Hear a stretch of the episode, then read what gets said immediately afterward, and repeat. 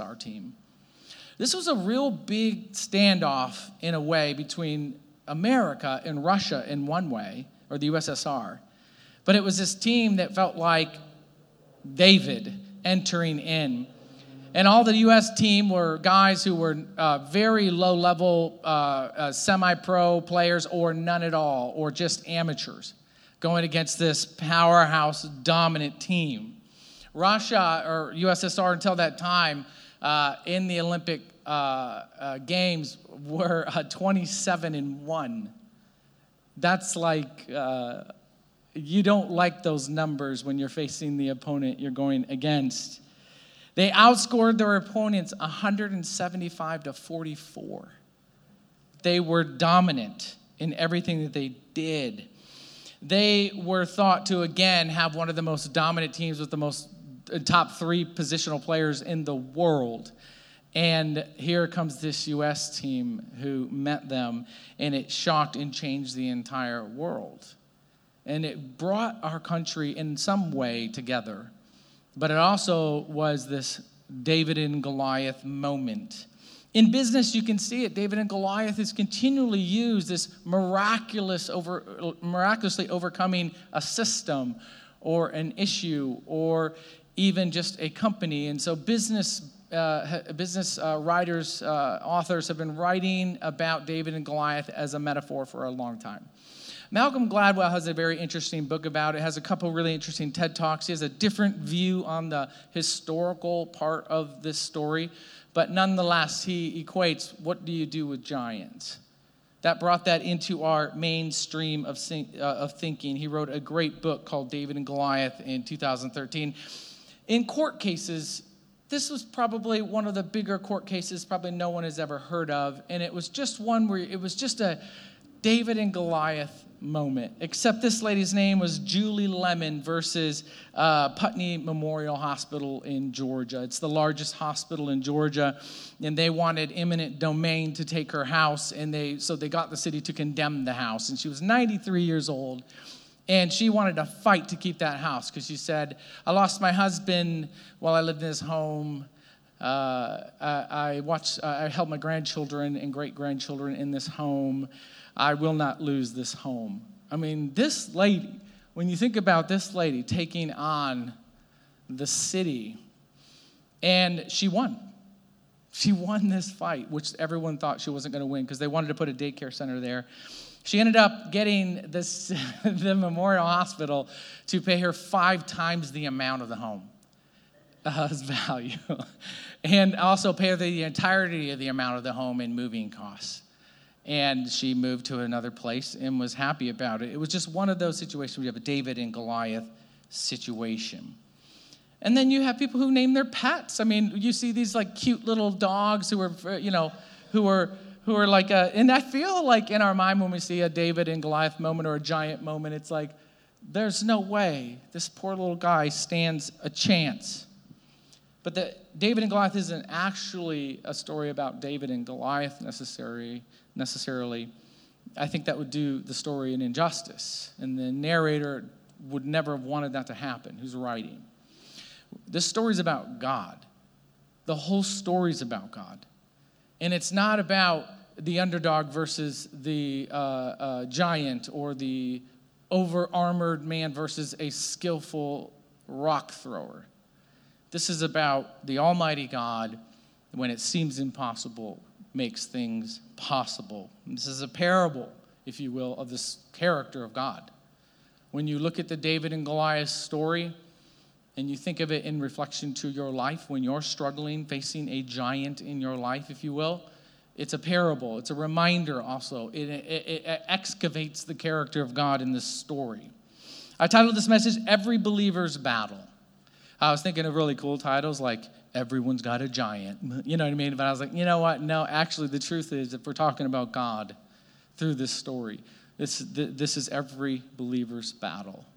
And it will be a battle of fear or having faith beyond fear, flesh, and futility when it seems lost.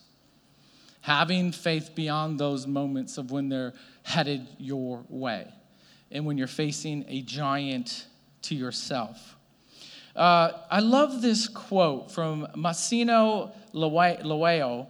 And he said this. He was a, a, a, a business writer, a speaker, author. I mean, just his mind on business, I love married with the gospel, is really, really well done. But he, when he was reflecting on David, said this thought, and I thought, oh, this is so how it is when it comes to God. He said, small stars still light up big skies. And that's a great, mm, I think, image when we see this little boy, David, jump on the scene and God using this, this kid to really change an entire nation through God's hand in his work. And it reminds me of this story. So if you have your Bibles, you can open up to 1 Samuel 17. And I'll give you a little bit of background on this. This is where the whole story takes place from beginning to end on this story of David and Goliath. David has already been secretly anointed, like we had talked about last week, meaning Saul was anointed as king. He was the people's choice, and God picked the person who would fit the people's choice. The people did not elect Saul, they just elected that they wanted a king. And then Saul was picked by God as a reflection of the people. Very clear. But Saul could not hold up to the obedience that God's looking for to lead his people. And so he then has David anointed and removes the, the, the, the, ultimately the authority and anointing from Saul in the spirit. But David's just, he's tending his sheep. He's the youngest of all the boys. And you know how it is with your youngest? Like, Everybody picks on him. He always gets the worst jobs and the least amount of food. Do, you get, do, you, do your youngest have this this way? But they're probably babied, right? And then beat up more for being babied, right? So David is just this kid who is just at the end of the line. And I think the story is beautiful because of that, because he's the one everyone looked over, but God did not. He has the job of herding sheep, and he's doing it at the time of this story until he enters the story. Herding sheep in that day for the youngest was much like when you tell your kids, like, everybody's got chores, you get to vacuum, you get to wipe stuff down, you get to do the dishes, and then you, you're on poop patrol. Go pick up all the poop, right? It's the lowest of the jobs, right? But his brothers were called to war. And we don't maybe realize this because we live in the United States where we have this unbelievably secure military. These people did not. They had just formed a government outside of God. Before God won all their wars, now they're depending on the king to win the war. And so he calls everyone to war. And so David's father was not old, was too old to fight in the war, so all of the brothers went. And so David potentially in this moment could lose all of his brothers based on the army that was coming their way, they were going to lose them all based on that without God. They were so used to God winning wars for them, they were legendary in the land. Eh, but now they had gone on to a new system, a monarchy, instead of a theocracy where God led. Now they are trusting in man. And so the whole thing begins to shift, and they're fighting the Philistines. It's a lot like this this ragtag group of guys called out of their home, leaving with their tools in their hands to go fight a, a formidable war machine. And so they're led out into this kind of this valley where it, it, it, it's kind of a, the only way for this army really to get in as successful as they want to conquer the nation. But they've got to kind of come through this gauntlet in a way. And so they're coming through, and there's this valley there, and they're camping there. It's almost like when they show up with their weapons of warfare. It's, I would imagine it's a lot like this overwhelming feeling that when David's brothers are going, they probably might be going to their death. And David probably knows this as well. And it would feel like, I think, with World War II, what Britain must have felt as they were sending troops over when most of Europe was occupied by Nazi Germany, and they had a very, very proficient war machine. It was their technology that gave them the advantage to destroy nations. And so here they are now faced in this moment with this invasion. It was a full invasion, it was a full takeover. This Israel would be, have been changed and brought into slavery in a way. Uh, what's uh, really interesting is they were advanced weapons of warfare. Uh, the Philistines were one of the very few, if not one of the only in the region, that mastered ironworking, and they would not share this technology with anyone else, so they used it for warfare. It's kind of like if we discover something in the uh, United States military or uh, whatever, we're not going to share this with everyone. And so they were in a position where people couldn't compete at all. And so all these guys are coming out, and they, here's what they face they face 3,000 war chariots that carry two people for destruction and a crew that are like little assassins that go out and jump off in, in groups of four. And they will destroy tons and tons of people, and they have all of the weapons that they need. They had 6,000 horsemen, and at this time they have 48,000 soldiers. Imagine this when you think about it. In Israel, the Bible says that only two people had actual weapons of war that was Jonathan and Saul. Everyone else had tools that they even had to go to the Philistines to have sharpened and shaped so they could even fight against these swords and spears and armor that they had and these chariots that would run them over. This was impossible. It wasn't going to work. They brought a knife to a gunfight. It was a terrible, terrible situation for Israel. And it looked like it was going to be the end. But this is what they wanted. They no longer wanted to trust that God could turn an army like that into a disaster in one moment. They just couldn't rely and trust on that as much. They wanted to be like the Philistines. And they got their eyes caught on what they could see and lost track of the history of their nation. I feel like we can relate to this sometimes. God has done amazing miracles in your life. He's done amazing miracles in my life. He, ha- along the way, has uh, uh, been a part of giants tumbling in my life. And then when I become secure, when I become, I, I don't know, I feel like, okay, I got this. And then I look at how other people are handling their life. I think, God, I know you're seated as king, but I need to maybe put myself here in these decisions. We can all relate to this. These are people just like us. But here's the thing this is the moment that Saul was elected for. This fight. He was elected to deal with the Philistines. And here's what happens from the king that they wanted to deal with the Philistines. They're all hiding and waiting behind Saul. And we'll get a chance to see what happens when someone steps out of faith and into fear. But this is the moment for the king. And I think this is why he was elected, in a sense. This is what all of his troops are going uh, and saying, wait, this is why we pay taxes. Maybe you feel like this too. This is why we pay taxes. This is why we give up our land. This is why you've taken our food. This is why you've, you've, you've called us all out to fight, even against maybe our will. This is why we're all here before this moment. So lead us. And the sad thing is, is it takes God to raise up a little shepherd boy to take down this army that seemed invincible. There are three relatable moments that we all experience in facing giants. And so I'll give you three of them throughout this story. And um, I will not read the story in its entirety. It's, I think it's like 55 verses, but I will give you pieces of it that I think are really relatable to giants in our life. Um, and the first one is, is maybe some of you have been here. I know I have been here. Is when I uh, have lost hope. Hope is gone. And this is where we find the nation of Israel. Hope is gone, it's left their heart.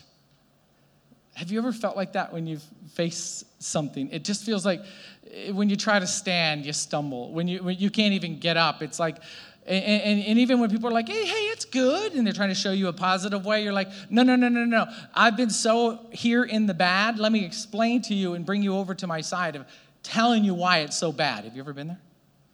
It's, it's a rough spot to be. But I would say this hope is resilient under faith, and it diminishes under fear. It, hope is resilient under faith. Your faith will drive your hope, and fear will drive it down. I was uh, uh, a, a, a, I had a privilege of playing, being a part of a basketball team that years after I graduated, probably three years after I graduated, became the most, one of the most, and probably still the most dominant high school basketball team in the state of Michigan. And uh, not while I was playing, though. As soon as I was done, they all of a sudden something happened. Something was in the water, or maybe they recruited. I don't really know. But uh, it was we were a small school. But I, I'm explaining this for this reason because I got to watch what happened to the teams that played this team that was what which I would consider the greatest of all the teams of that school's teams. And I would sit and I didn't miss any of the games. And you would see our starting lineup. And what's the lowest like like size of a school here in California? I don't really know it. What's it called? Do you, do you guys play sports? What's, what's the lowest, like, like there's like the big schools like Wilson, and then what's the small ones? They're just called small schools?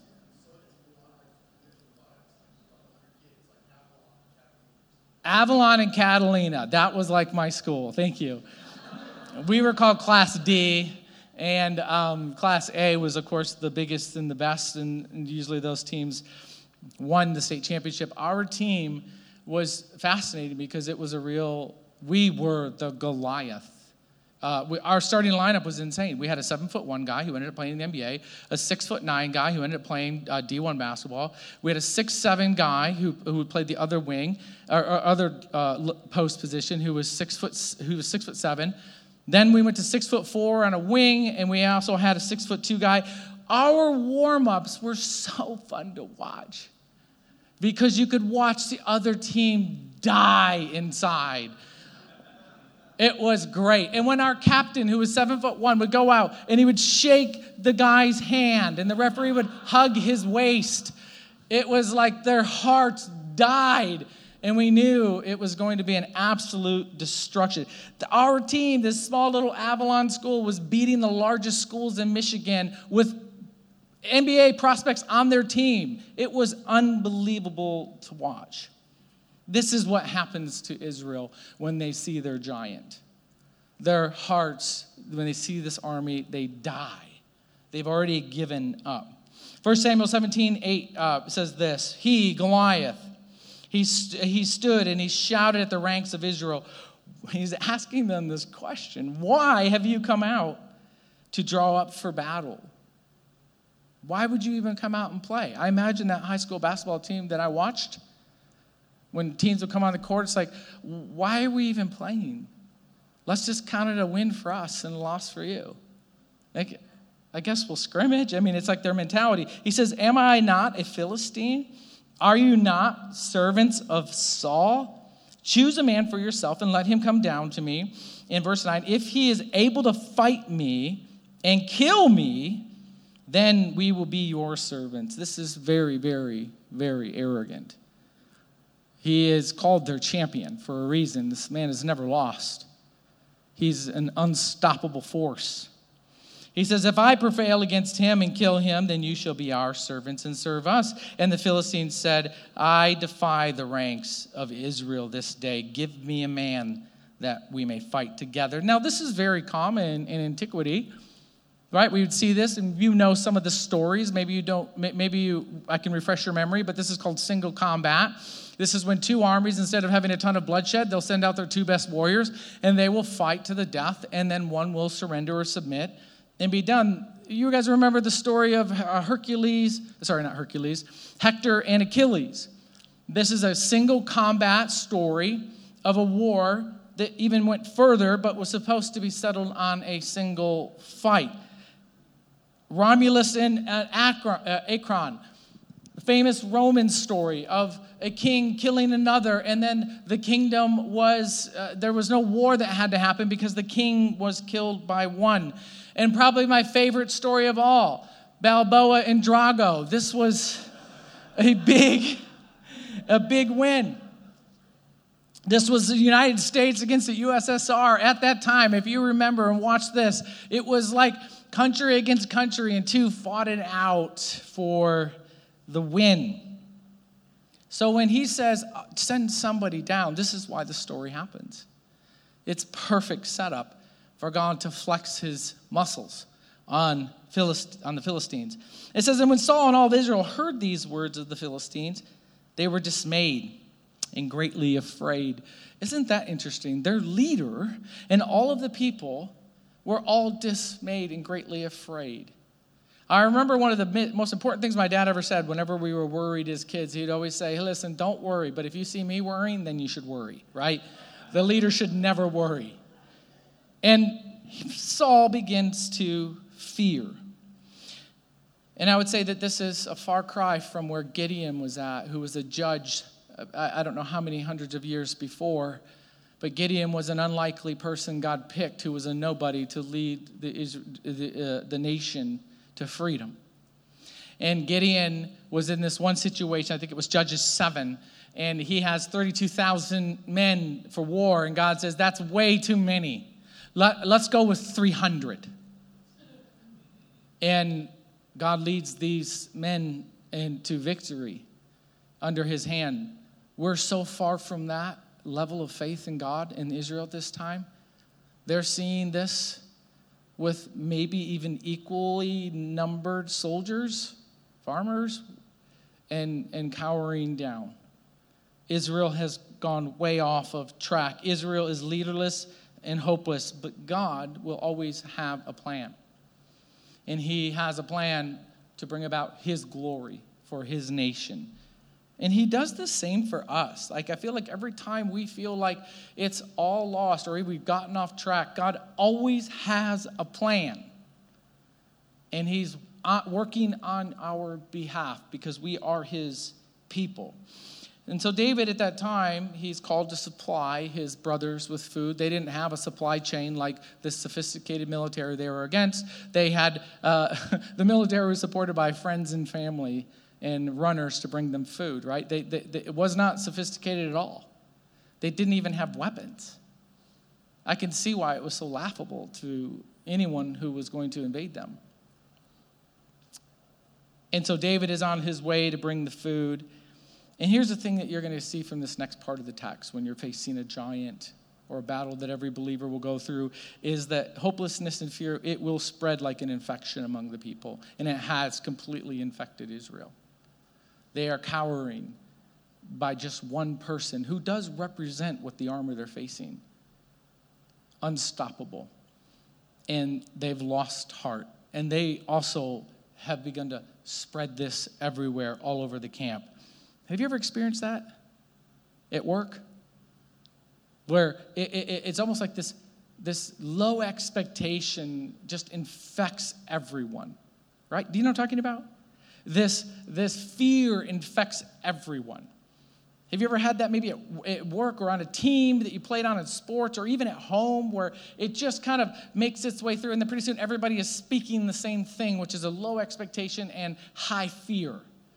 And so, therefore, the team, the, the, the, the company, the home life becomes stagnant and maybe regresses a little bit. First uh, Samuel 17, 22. And David left the things uh, in charge of the keeper, meaning he left all the food and everything, and he ran to the ranks and he went to greet his brothers. Now, here's where it's interesting.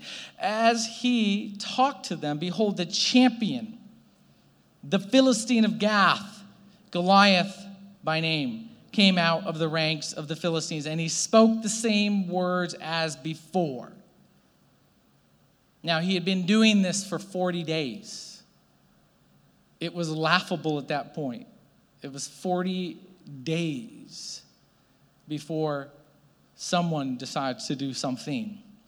And it says, then the next line, and David heard him. Now, it's the same words, but different ears. And I think this is what the author is trying to highlight. There's a new set of ears in town one who doesn't go by sight and one who doesn't go by what he hears, he goes by faith. And so it's interesting when the, the, the giant's words in whatever situation in life, when they meet the ears or the eyes of someone who believes that God is who he says he is, things begin to change. It says, All the men of Israel, when they saw the man, they fled from him and were much afraid. And the men of Israel said, have you seen this man who has come up? They're even trying to coach David on what's happening. and surely he has come up to defy Israel. The second part of the story is this. So we have that, right? What happens when we lose hope? We are ourselves in a place where we feel defeated, and we then will want to bring others into why we are defeated. But I want to talk about this next part, which is faith versus the flesh. And the flesh would be the things that we put our most trust in in the Bible. And there's always a moment when faith is tested by trust in our sight or tested by trust in the flesh. Faith will always meet that test. And will faith win or will faith lose? Depends on the person. And I think this is what's important is in this part right here, David, he remembered God's character in the biggest moments of fear. You'll see it throughout his story. He always remembered God's character in the greatest moments of fear. He never forgot who God was, like Israel had done. Let me read this part. Uh, in 1 Samuel 17, 26, it says, He says, Who is this? This is David's response. This uncircumcised Philistine, this person who's not a part of God's covenant, is not his chosen people. Who's this guy talking? That he should defy the armies of the living God. Now, theologically, this is really important what David is beginning to say. He says it multiple times. He is saying, This guy worships a dead God. And we're here, we live with a living God. And why are we allowing this to happen? David didn't forget what happened years earlier, where the Philistines had captured the Ark of the Covenant, taken it into their temple. The Philistines put it in front of their god, Dagon, and then the next day, the, the statue had fallen over, bowed over in front of the uh, ark, and its head was broken off. And people were freaking out because plagues broke out, broke out, and then finally they begged the Israelites to take the ark back. And then gave them a lot of things to say, please, we're sorry, take it back. They have forgotten these days. When he says ours is a living God, David believes it. And so here we see too that fear finds every reason to convince you out of your faith in this next part. 1 Samuel, David said to Saul, he's talking to the leader now. Let no man's heart fail because of him. Your servant will go and he will fight this Philistine. And Saul said to David, You are not able to go against the Philistine to fight him. You're but a youth. And he has been a man of war from his youth. And this is the interesting thing David combats Saul's fear, right, with his resume of God's works. I, wanted to create a resume for David and put it on the screen, but I just didn't want to make it too corny. But David has this resume he lists. And he says, Listen, no, no, no, you don't understand. I, I tend sheep. I, uh, I'm a, you know, and I have this sling. And, but also, I've killed a lion and I've killed a bear. And uh, God was with me then, and I'll kill this guy too. And for some reason, that impresses Saul, or he just thinks, why don't we just get it over with? We have a willing sacrifice. Let's just see what happens. I don't know. There was no faith there. But David uses his divine memories of God's interaction in his life to create a miracle. And he uses that to list why this is not a problem, because he knows who God is.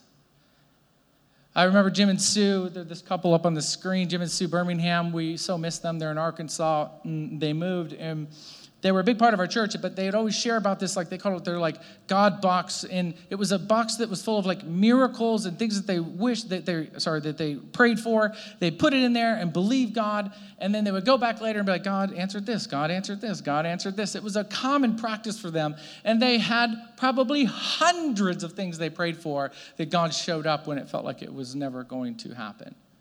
Sometimes we will need that, like David did when we are facing the flesh and trying to lean into faith. In this last part, David takes a moment and he shows us, I think, with his obedience and his faith, that flesh always will fail you. And faith always persists, meaning what you put your trust in. It will always fail us. We put our f- trust into money, it can be gone like that. We put our trust into uh, our, you name it, our safety and security can be gone like that. We can put it in our bodies and it can be gone like that. Flesh will always fail, but faith will always persist. Paul says this put no confidence in flesh in Philippians 3 3. Zechariah, uh, the prophet, said this uh, not by might nor by power, but my spirit. He's saying this of God. It will never measure up to the power of God. David dresses down to fight Goliath. They try to armor him up with whatever they have. Even Saul gives him his own stuff. And David's like, ugh, I don't want this. Listen to this. 1 Samuel 17 4. It says this um, Then uh, he took his staff in his hand, which he arrived with, and he chose five smooth stones from the brook, and he put them in the shepherd's pouch because David is a shepherd protecting the flock. He protected it against the lion, the bear. He's going to protect the flock of Israel, his future people as king, against this intruder. I love that, that, that, that language of a shepherd. He's not a warrior, he's just someone who's obedient. He came authentically himself. He says, uh, but I think this, I believe that these are the thoughts when I was reading through the Psalms, and this is just my personal opinion, but I believe these might have been the thoughts going through David's head as he is walking into this valley, facing this giant. Psalms 23, you may know it. Every, even though I walk through the valley of the shadow of death, I will fear no evil. You are with me, your rod and your staff, they comfort me. You prepare a table before me in the presence of my enemies, and you anointed my head with oil, and my cup overflows. Psalm 46, I think, says the same thing, where God maybe speaks this to him Be still and know that I am God. These are what these moments where David is practicing his faith in the moments of impossible situations where he's going to fight a giant. But not only that, is David's faith commendable? But David sets an example for the nation to start to shift towards trusting God.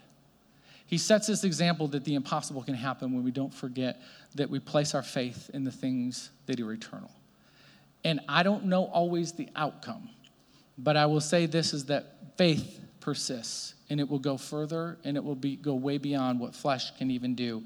And he sets this example. He helps Israel remember the God uh, uh, of the old, the God who has always been with them in miraculous ways. He helps them remember. I pray that maybe you're somebody like that in someone's life that can say, something miraculous happened. I want to share my story. Oh, let's lead this in faith instead of fear and it can re inspire us to who God is or really is to you. First, last verse, First uh, Samuel 17, 46, starting in part B of that verse, it says, David says this, the earth may know that there is a God in Israel. This is why I've come down here. And that all this assembly may know that the Lord saves not with sword and spear for the battle is the Lord's, and he will give it give you into our hand. These are the words he's saying to Goliath. I'm doing this as not only for God, but I'm doing this, and he's using me as an example to the nation. That a little shepherd boy with a little sling can take down the representation of an impossible task. And that day changed the history of Israel and the Philistines as well. And you know the rest of the story. The rest of it's really history. Could you guys bow your heads? God's way of salvation has never been our way. I think we know this. Fundamentally, it's different than ours.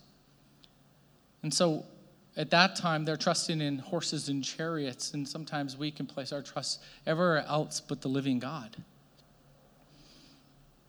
but it's so different from its origins than the way we save. I think Christ is the culmination of all of the salvation stories in the Bible. He, the, he is the representation of actually how God works. A nobody revolutionizes the entire world, this impossible task, by dying. And everybody else seemed to have missed it except a few. But it changed the entire planet. And the very, very nation that thought they could defeat him on the cross actually was one of the nations that furthered the gospel through its connections than any other nation that led to where we're at now in the world. And I would say that, you know, when we want to rely on the flesh, we miss out on divine salvation. You miss out on what God's allowing you to experience. I'm not saying that we can't use intellect and knowledge and advice and counsel, but sometimes when you're facing a giant in life, it, it will be by faith. And you will be able to do something through God that you never thought was possible for His glory and His glory only. But I wanted to ask this question before I pray and maybe just a, a private thing, but it, it, you may be going through something, or maybe you're facing a giant, or maybe you're in the middle of a struggle, or you see a formidable force, or you feel like you've only come to this battle in your life with a few tools that aren't even sharp, and you see an impossible task. And maybe you can hope in that little story of David, this metaphor that we use for so many things, but maybe that metaphor belongs to you. Maybe in describing your situation, your life, you will be able to say it was a real David and Goliath situation. But if that's you, I'd like to, can I pray for you? And maybe our church in general can just be in a heart of prayer as we pray for people who are facing a, maybe a giant in their life. Could you just raise your hand so I can just know who I'm praying for? Thank you. Thank you. Giants are tough. So let's let's be right in prayer for everyone in our church who is who is in the middle of a fight that they have the courage and obedience and strength and faith of david no matter what they see. God we thank you for david's example of an obedient leader servant to you. God help us as a church as a whole individually be that way more with you. God i pray for every single person who raised their hand God, I ask that you just, like David, give them the courage to speak even into a very difficult situation with faith. And God, help us not go by our eyes and help us not go by our ears, but God, help us go by our faith and on your character. God, we don't know the outcome of these situations, but we do know you. And you will never leave us or forsake us and you are with us, the living God. That every knee bows, every tongue confesses that you are Lord. So, God, we lean in on you as our King. And so we thank you. Just ask that you guide and direct and support supernaturally those who raise their hands in this season. And help us all not forget the King we serve, that we live by faith and not sight and that faith is will always be greater than flesh. God, we love you. We thank you in Jesus' name. Amen. God, would you stand with me to sing this last song?